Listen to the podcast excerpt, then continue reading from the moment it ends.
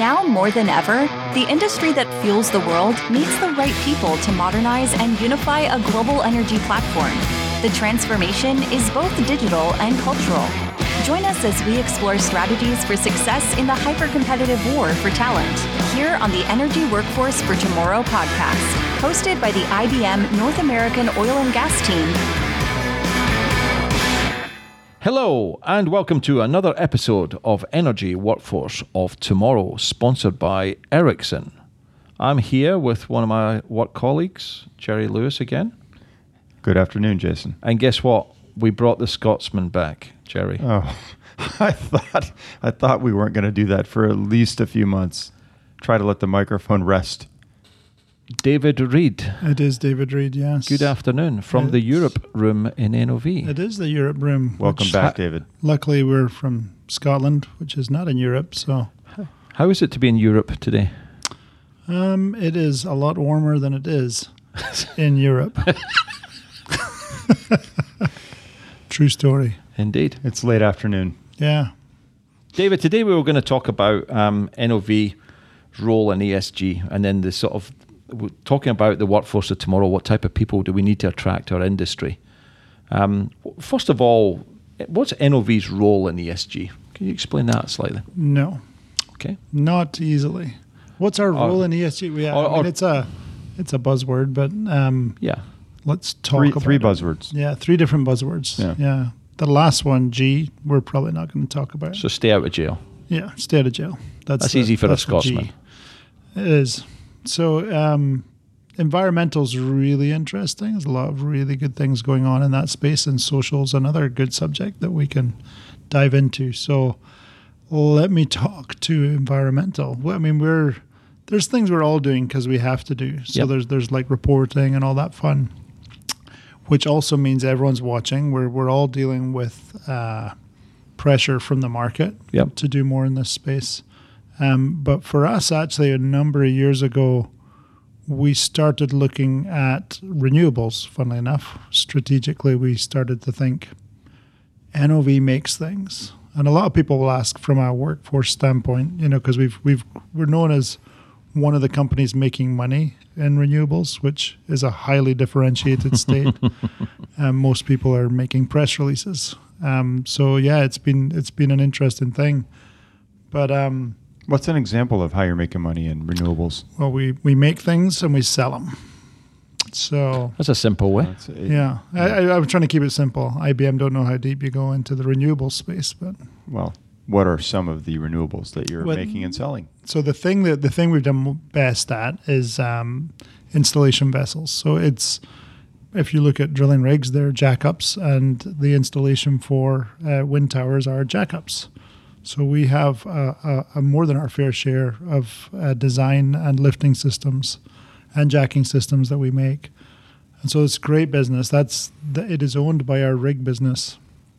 And for I think about over a year now, it has been bigger than our rig business, and this year it will double in size. They also have a floating design that's going to come to the market. And when that comes, that scales up to some really big numbers for us. So those are really healthy businesses.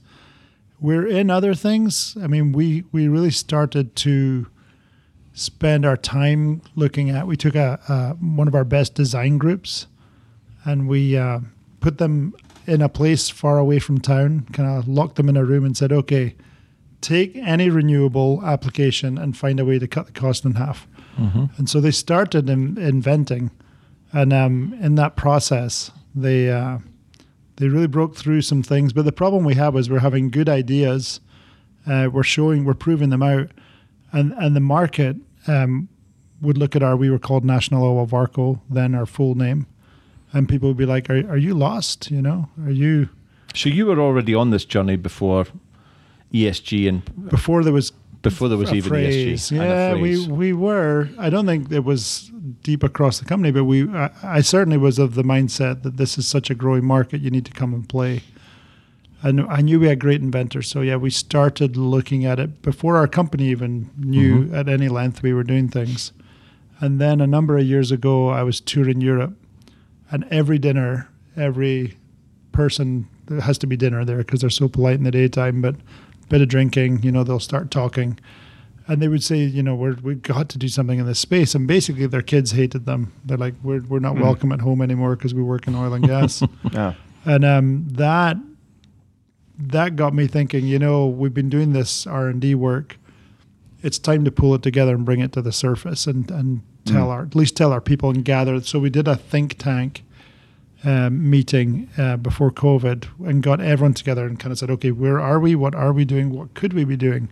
And we kind of developed an energy transition strategy that kind of looked at what have we got in existing equipment and systems and how can we make them more efficient and be better at how much carbon we're using in this space. And then we looked at what things are we doing that we could take to other markets and kind of support what technologies will actually cross over into the renewable space. And then what things could we do that are just complete breakthrough in the renewable space? And the logic was when you come to market and your National Oilwell Varco, everyone's like, you can't be doing renewables. You know, you saw your middle name, didn't you? And so we went to NOV. That was about 2014. Yep. And we started to do more and more of these things purposefully. The whole team wanted to tell the world. After we had that meeting, we had about 30 people in a room. Over 100 people wanted to be in that room, particularly because it was in Europe, and a lot of people wanted to talk about it. But once we realized what we had, it's a really easy move for us because what they needed was people who make things, people who know how to do offshore work was specifically something around 7 years ago that was asked of us, can you bring those skills into this space? So there was kind of a pull, a natural pull. But everyone would say, how do your employees deal with the new world of renewables when they're in it? It's not new for us. It's making things. So it was really quite good for us because we're not selling energy and we're moving from oil to electricity. We're not doing any of that stuff. So we're doing all sorts of things in these different spaces. About 9 businesses made it out of that were like, here's some healthy businesses we can play in, 3 of which were already up and running and the rest have been coming along. How easy then, David, is it to attract the right people? You talked about National Oilwell Varco, the industry sort of with a bad name just now. You and I are getting, and Jerry, although he looks a bit younger than us. I think he is younger. Actually. Let's not bring that up. We'll bring it up at the end of the. We'll try him on some pop questions. Good call. But how do you get to the point of bringing mini Jasons, many Davids, many Jerrys to the table and attracting them rather than them going to finance, distribution, utilities, etc.?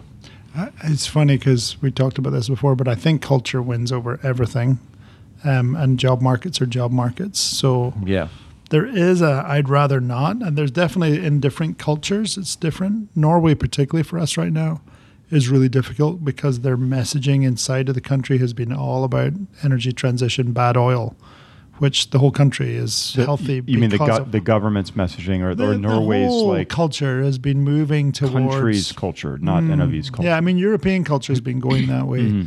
The US has started to go that way, but just the general oil bad. We should stop oil now. So I would just say a miseducation of people. Of who we are, which is a true thing to learn, that there are bad things that have happened with oil over years, but the time I've been in it, it's just been fantastic human beings who care about the environment, care about what they do. And so a lot of that is getting people to know you and who you really are. But in those areas, because we went through a sharp downturn, Norway felt it really badly. And it's particularly in our company. So there's a lot of PR kind of feeling like we need to clean up what people think we are. So that's that country. Is NOV any different though to the oil and gas industry? That's what everyone's feeling just now. Well, Norway was just a bit more extreme. So it is a general issue. It is for sure a general issue. And we hear people, when people leave oil and gas, they usually go into renewables or they go into, you know, Apple or Google, or well, that's what they imagine. We are seeing a change. I don't know if you're seeing this. We're seeing actually a return in our company where people are like, oh, I didn't know that other companies could be that. We call them boomerangs. Yeah. I can see it. Some of it works, some of it doesn't, but that's people going out, having that experience and coming back. It's healthy. Yeah, I think it's okay. It can be odd because people get a pay rise by doing it, and so it's the people who stay. Hold on, how do you do that? Apparently, that's how they do it. So I think there's an issue there of making sure, because you had this like starved of cash business, and so there's a little bit of that catch up you have to do, and we're all having to do it. So that, you know, you're rewarding the people who stuck with you, you know, rewarding people who use that mechanism. It's okay, but certainly loyalty deserves, you know, some attention. So there's all that to go through. Since I've started working with you, David, in my capacity at IBM and with your team, I've heard many folks say, hey, we're not an oil and gas company, we're a manufacturer. Is that part of the attempt to, let's say, unbrand from oil and gas, or is that just what you are? No, it is just what we are, but it is, because once again, we're not heavy messengers. We don't tell people, hey, when someone says oil and gas, you say potato. Like we're not teaching people. Not that potato is the right thing to say, tomato. You know, whatever. But yeah, we're not doing that. But it is natural to us because, and once again, internal messaging. I mean, I've made videos and we've talked about it, and we let people. When we do internal shows, it's the number one thing people want to know about. When we put the, you know, the CEO, CFO out there and say, okay, talk to the company, they all want to know, what are we doing with renewables? It's, what are we doing with energy transition? So I think it has come home as kids are thinking about it, and it's become a worldwide concern. Everybody wants to know, what can I do in that space? So I read the sustainability report. We talked about this before, maybe a few weeks ago. And I know that in your senior ranks, NOV is definitely focused on energy transition, sustainability. You write a report about it every quarter, give updates. Is that something that most of the company knows about? It is something we want them to know about. This is last sustainability report we sent to every employee's home. So like clearly. A hard copy? Yeah, like the past. Yeah, like in the mail. Like the yellow pages we used to get. Like the yellow pages. Wow. We didn't send the yellow pages, which is unfortunate because it could be useful for other things. Anyway, no, we did. Yeah, it was important, and even in a group of leaders who weren't so sure, you know, which I would say a lot of them were reluctantly moving this way. They're like they understand now. This is really important, and really that's. Part of my job is to be looking for the future before it comes and starting to seed things and grow things so that when it comes time for to be at a place where we're making healthy money in that space, it's pretty cool. Because this is funny, when we did the European kind of review of where we're going, everyone said, can't we do a press release? Because that's what everyone was doing. And I said, this is a problem with Clay. This is my boss. I'm like, He likes to tell the truth. It gets us in all sorts of trouble for a while. Should we cut that out of the podcast? No, but it's really weird because we got punished when we were going through hard times, and he's like, I think it's still going to be hard. And every other CEO is like, we're almost out. And then they just, our stock takes a tank and then eventually they go, oh, he was telling the truth.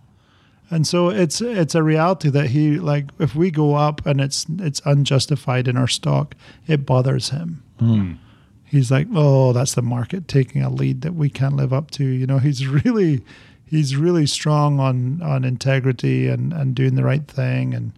And so we had to tell him, we're not doing press. Here's how you get a press release out. Go and sell something. And they were like, oh, it's that easy. Yeah, go. And so they did. And as we did, we started telling some stories of things we were doing. But yeah, there's a ton of things still coming, which is nice. We have a nice supply chain of new ideas and breakthroughs. And just a little transition. Is it an energy transition? Well, kind of. Or is it digital? It's in support of energy transition. Okay. I'm curious to your opinion about what the super majors are making a lot of noise about net zero by 2050, all their programs, but we don't see investment that matches that ambition yet. What's your opinion on how real that is? It's it paints them in a corner to do something, so they don't have a choice. But I think you're right. They're not doing as much. When I talk to some of them, they have some ideas and some things they're doing, but most of them are like kind of like the government has a few programs they fund, and I'm like, ooh. or startups, you're like, oh, that's at least 10 years away, if maybe, you know. And so, is it enough? Well, it will be. We visited Equinor and Ørsted early because they were moving into wind, and I was just fascinated by what are you thinking. And Ørsted were like, used to be Danish oil and natural gas, and now not. You're not even, if you work in oil and gas, we don't want to work with you. Equinor are a bit wiser. We're kind of like, we're going to have to do this oil and gas thing because we're Norway and we're living off of it, but we need to do this other work. So I was really fascinated by why. And at the time, their answers they gave me weren't sufficient. But as I watched, like BP, for example, buying into their wind fields, I'm like, ooh, carbon credits are going to be worth a lot. And that was pretty smart. People are going to have to buy into it. If you come out early, even if it's more expensive early, which most of this stuff is, people are going to desperately need to find a way to balance themselves out. So I believe you're going to see, it's not, I don't think you'll see great investment and invention from oil companies because it's not their core competency at all. They definitely say that's their core competency, but it's not. They're going to use other mechanisms, and you're going to see that come to light in the next 5 years. There'll be things that I think will surprise you about how they behave and the things that they do, but they have to because they've painted themselves in a corner. Yeah. For people like us, that's fantastic because I mean, it's funny, people ask, you know, you're working with oil and gas, how's that in energy transition? And I'm like, we're generally not. We're working with other people. We're working with governments. We're working with other developers. And that's where we've had learning, is we've had to learn these other players. But what we did learn is their behavior is a joy to be in for us. I mean, from a business standpoint, we've been used to a very developed structure where we're the bottom of the barrel, right? We're the ones who are being squeezed by everybody and trying to survive. And so it's not that much fun when we come to the table and people go, well, all I have is money. And you're like, oh, well, all I have is a plan. You know, you're like, well, we can make things. What? You make things? Do you want to be our partner? And we're like, well, yeah, we're the superstars because we can actually do things. And we've been kind of relegated in the oil and gas business as the, you're the necessary evil. Whereas now we're like, we can execute large projects really well. And we become quite attractive in that space. So it's been kind of fun. It's all too slow. And governments are trying to ramp up, and they're trying to throw cash at things they don't even understand.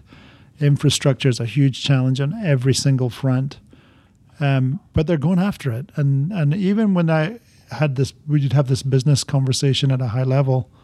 They'd be like, "Where is the business in this?" I'm like, "You're asking the wrong question. This is going to happen. Do you want the money? Because we can solve this." And it's become a battle cry for the company that our world needs us. And in our internal conversations, I mean, Clay is always, we need you. The world needs you right now. This is like a wartime response to energy and oil and gas and all of the renewables and everything else we can do. We're going to have to work really hard up ahead. And so for us, we're geared like crazy for growth because we think the world's going to need it. And if we don't supply, we're going to have problems. So it's a really quite... interesting time. So it seemed like with that mandate that you've just painted for yourself, that you'd be able to go out to market and say, hey, if you want to be part of making the world better, we're in a fantastic position to make that happen. And it could be a part of your marketing message for attracting talent. Sure. It is our story. It's not, you know, it's weird because we don't think, what's our marketing message for attracting talent? We don't. We do. And we did this before. When we were looking for talent, we go to universities and we sent groups of people that were very indicative of who we are and very unprofessional and a ton of fun. And we all went on these trips to see colleges and we met these really dark gray suit people who were just boring and didn't like each other. And we learned that about when we went out. Like the thing that's attractive is we have a lot of fun and love what we do. And that's attractive. It doesn't matter what you do, but the bigger why is good, but the truth of who you are and people seeing it is what attracts people. It's just reminded me, I mean, it's the same as oil and gas. It's just going back to your point, Jerry, but you made me think, David, 2 minutes ago, that the best project that I ever got involved in that I could staff and people felt great was with BP, Petro-Vietnam and Statoil. We found gas 320 clicks away from Ho Chi Minh. Ho Chi Minh relies on hydropower. During the dry season, there'd be a ticker tape, if anyone ticker tape on the television saying switch it off, we need to conserve energy. This gas was brought on to An Phu, fed Ho Chi Minh, kept the city running. What a great project. And maybe that type of thing, so that was in oil and gas 20 years ago. But it was great marketing, and the amount of people that really wanted to get involved in that project was immense, and they felt great about it. Going back to your point, I think if we start marketing some of the ESG, people will want to continue or at least let them market to their friends of, do you know what I'm doing? Do you know how? Yeah, and I think it's hard because you need to be naturally passionate about these things and tell stories naturally, because people don't want to trust oil and gas. No. And so, unfortunately, the horrors of what's happening in Ukraine is teaching something we kind of knew. Mm-hmm. We knew that Europe was desperately tied to Russia, and most Europeans didn't know. Yep. You know, and they didn't understand that. And it brought home a reality we've all known in the energy business is we are making this world happen. Yeah. You know, and people are feeling the pain because we've lived a very special life, had access to things that people before us did not have, had mobility, had all these things that came out of oil and gas. And it's not to beat our chest and say, look at us, oil and gas. It's that this is life. I mean, going to alternatives to oil and gas is life too. Like, we have to do this thing. Mm-hmm. And it's the most important thing on the planet. It's growing society and culture. And I know when I just did a tour in Norway, and they've been told all bad, all bad, all bad. And I'm like, gosh, I mean, one of the world's biggest issues is people still chop down trees to get energy. And it's quite destructive, you know. And and the truth is very unhelpful for people with their political agendas. But this has been good for society. Having hydrocarbons has been good. Is there something better? I hope so. There's a lot of good things out there that still have to happen. So it's not black or white. I just think social media has forced us into thinking a way that is separate from others, rather than thinking holistically about the country and the planet and who everyone is. And I think getting beyond that is part of the message. Is just saying, let's make a difference in the world. And we've always felt like our one company statement is, we power the industry that powers the world.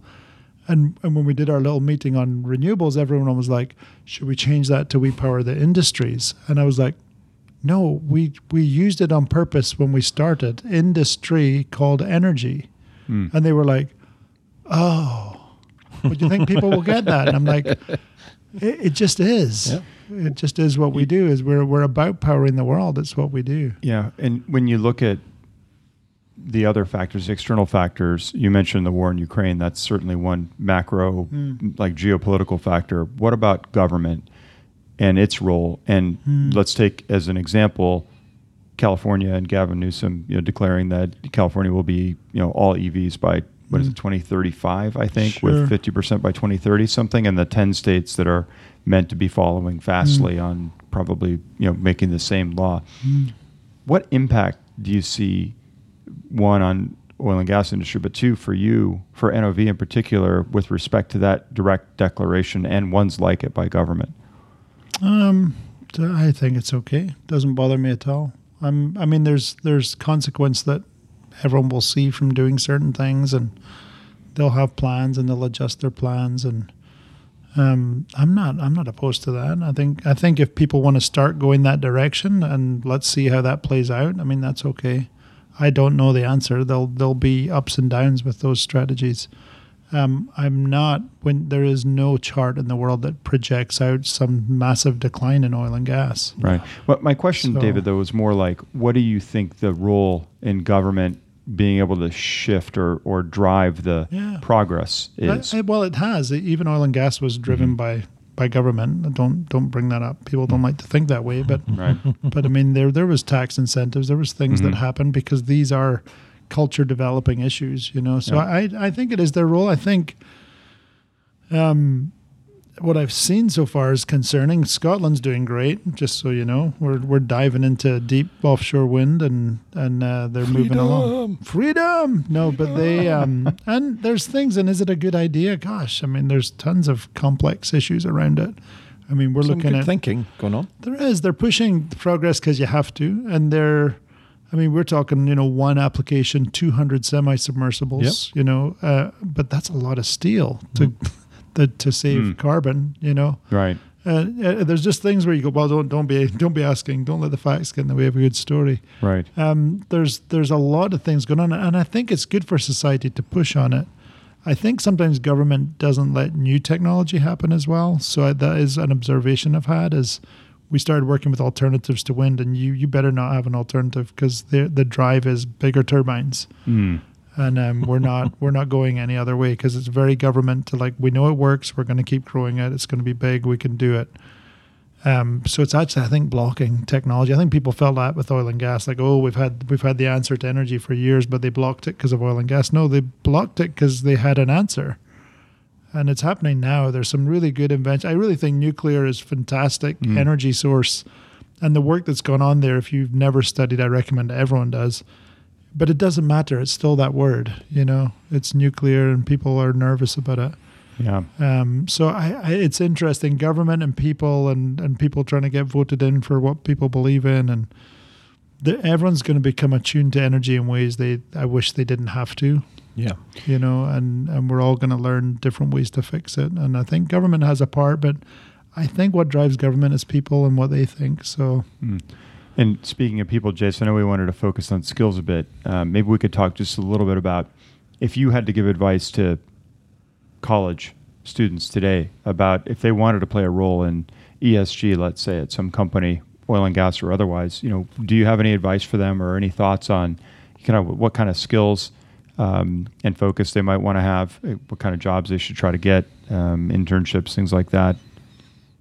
I don't know. Have a playlist of Echo and the Bunnymen. That always helps. That would be, that helped me, still does. I was going to say. If you don't know who Echo and the Bunnymen is, you need to. But I don't know. I mean, I studied architecture, you know. I think going to college is good for everybody, just in personal discipline. But I think as you go and look at work opportunities, I do think, gosh, I wasn't trying to get into oil and gas at all. I had opportunity and pay and didn't plan on staying long, but I enjoyed the people. And I think anything that anyone's learned during this pandemic is the people you're around matter and the kind of life you get to lead matters. And most people didn't come into oil and gas because it had a really good PR machine.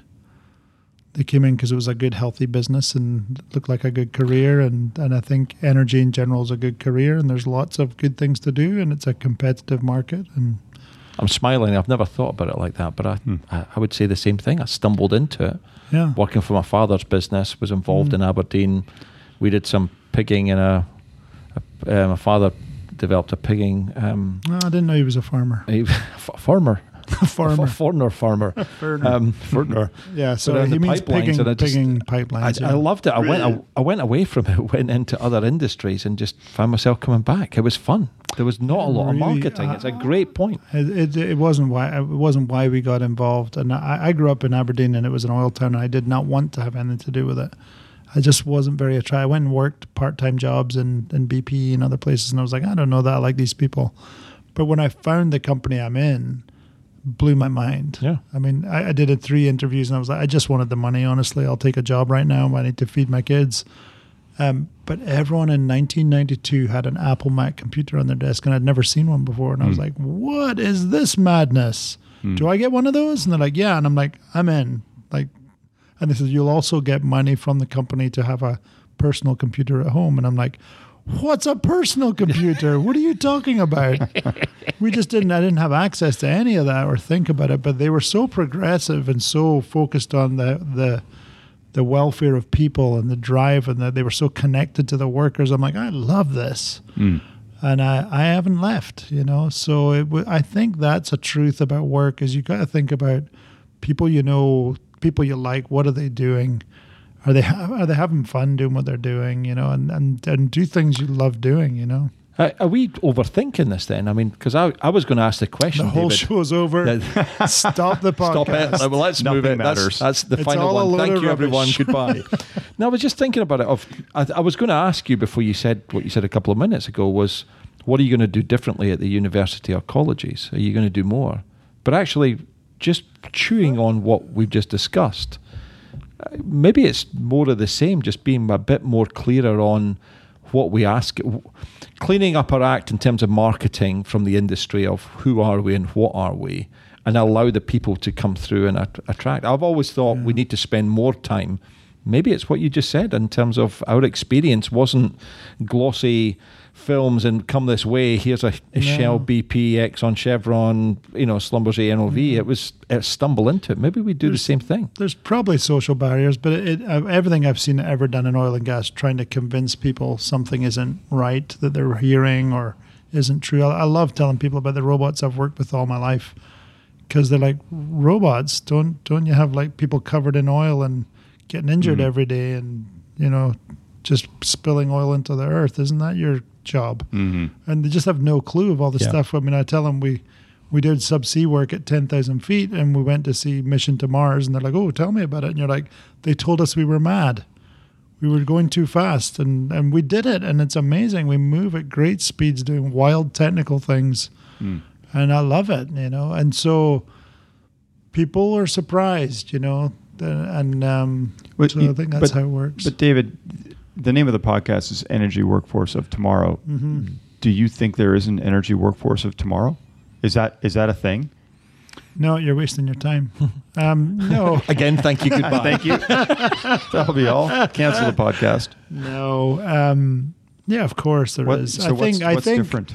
I think the conversations you're having are good. People, not just because it's energy workforce. That's who we are. Yeah.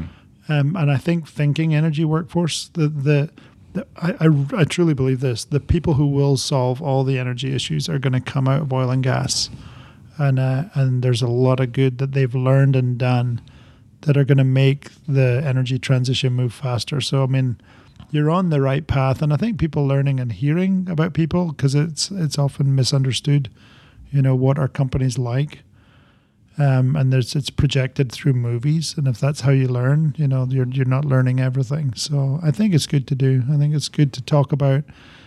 We all pore over it, and we should think about it, and just think about colleges and universities and diversity and all the different things that we got the things we have to pull to make the healthiest possible businesses, and be attractive. You want to meet someone. You mean me or? Be attractive. The industry. Yeah. No, I mean, it's simple rules, right? Be attractive. And if you're not, change. You know, maybe you should wash more often. I don't know. Again, are you getting feedback from Margaret? No, I'm actually getting feedback across the table right now. You know, one of the things we talked about, Jerry and I, is we need to think about partnering as well. So you talked about your role as looking forward. So did the business, how do we all come together? And how do we break some of the IP rules, and how do we survive as an industry? That's the other thing I've got. There's only going to be a certain amount of skills in this new world, and we're going to be up against challenging industries. If we learn to partner more and do the work, then we could look at pooled skills of specific people to move our industry forward as well. So if you're listening and you're in the legal profession, you can leave now. Yeah, thank you. Because that's our challenge. Yes. And the lawyers don't want us to do that. But no, I think it is a future skill. It's like understanding how to work with others. It's the same as talking about working cross-country, across the world. You know, that ability to work and build bonds. People don't do business with companies, really. They do business with people. And as long as you have those skills and you learn how to get on with others, learn how to work and be curious and fight your social media, because you know, social media is separating you into two, you know. So if you want to just listen to whatever your site is on any subject, bubble, don't do it, you know. Just learn to be more diverse in your thinking and with the people you're around, and push yourself into places. And I think that's really important. It seems like NOV would have a natural advantage, being the conglomerate of individual companies that you are. Ecosystem would be natural for you. Yeah. Cool. I just want to wrap it up. Jerry, any last sort of comments before I wrap up with David? No, just thanks for joining us again, David. Really appreciate it. Good to see you. Jace, great to see you. Thanks so much. David, thank you very much. Last question. How do we put a song to Jerry to find out what his age is? He doesn't know Echo and the Bunnymen. But you need an American song. How do you know I don't know American. Echo and the Bunnymen? Okay, ready. Name one song by Echo and the Bunnymen.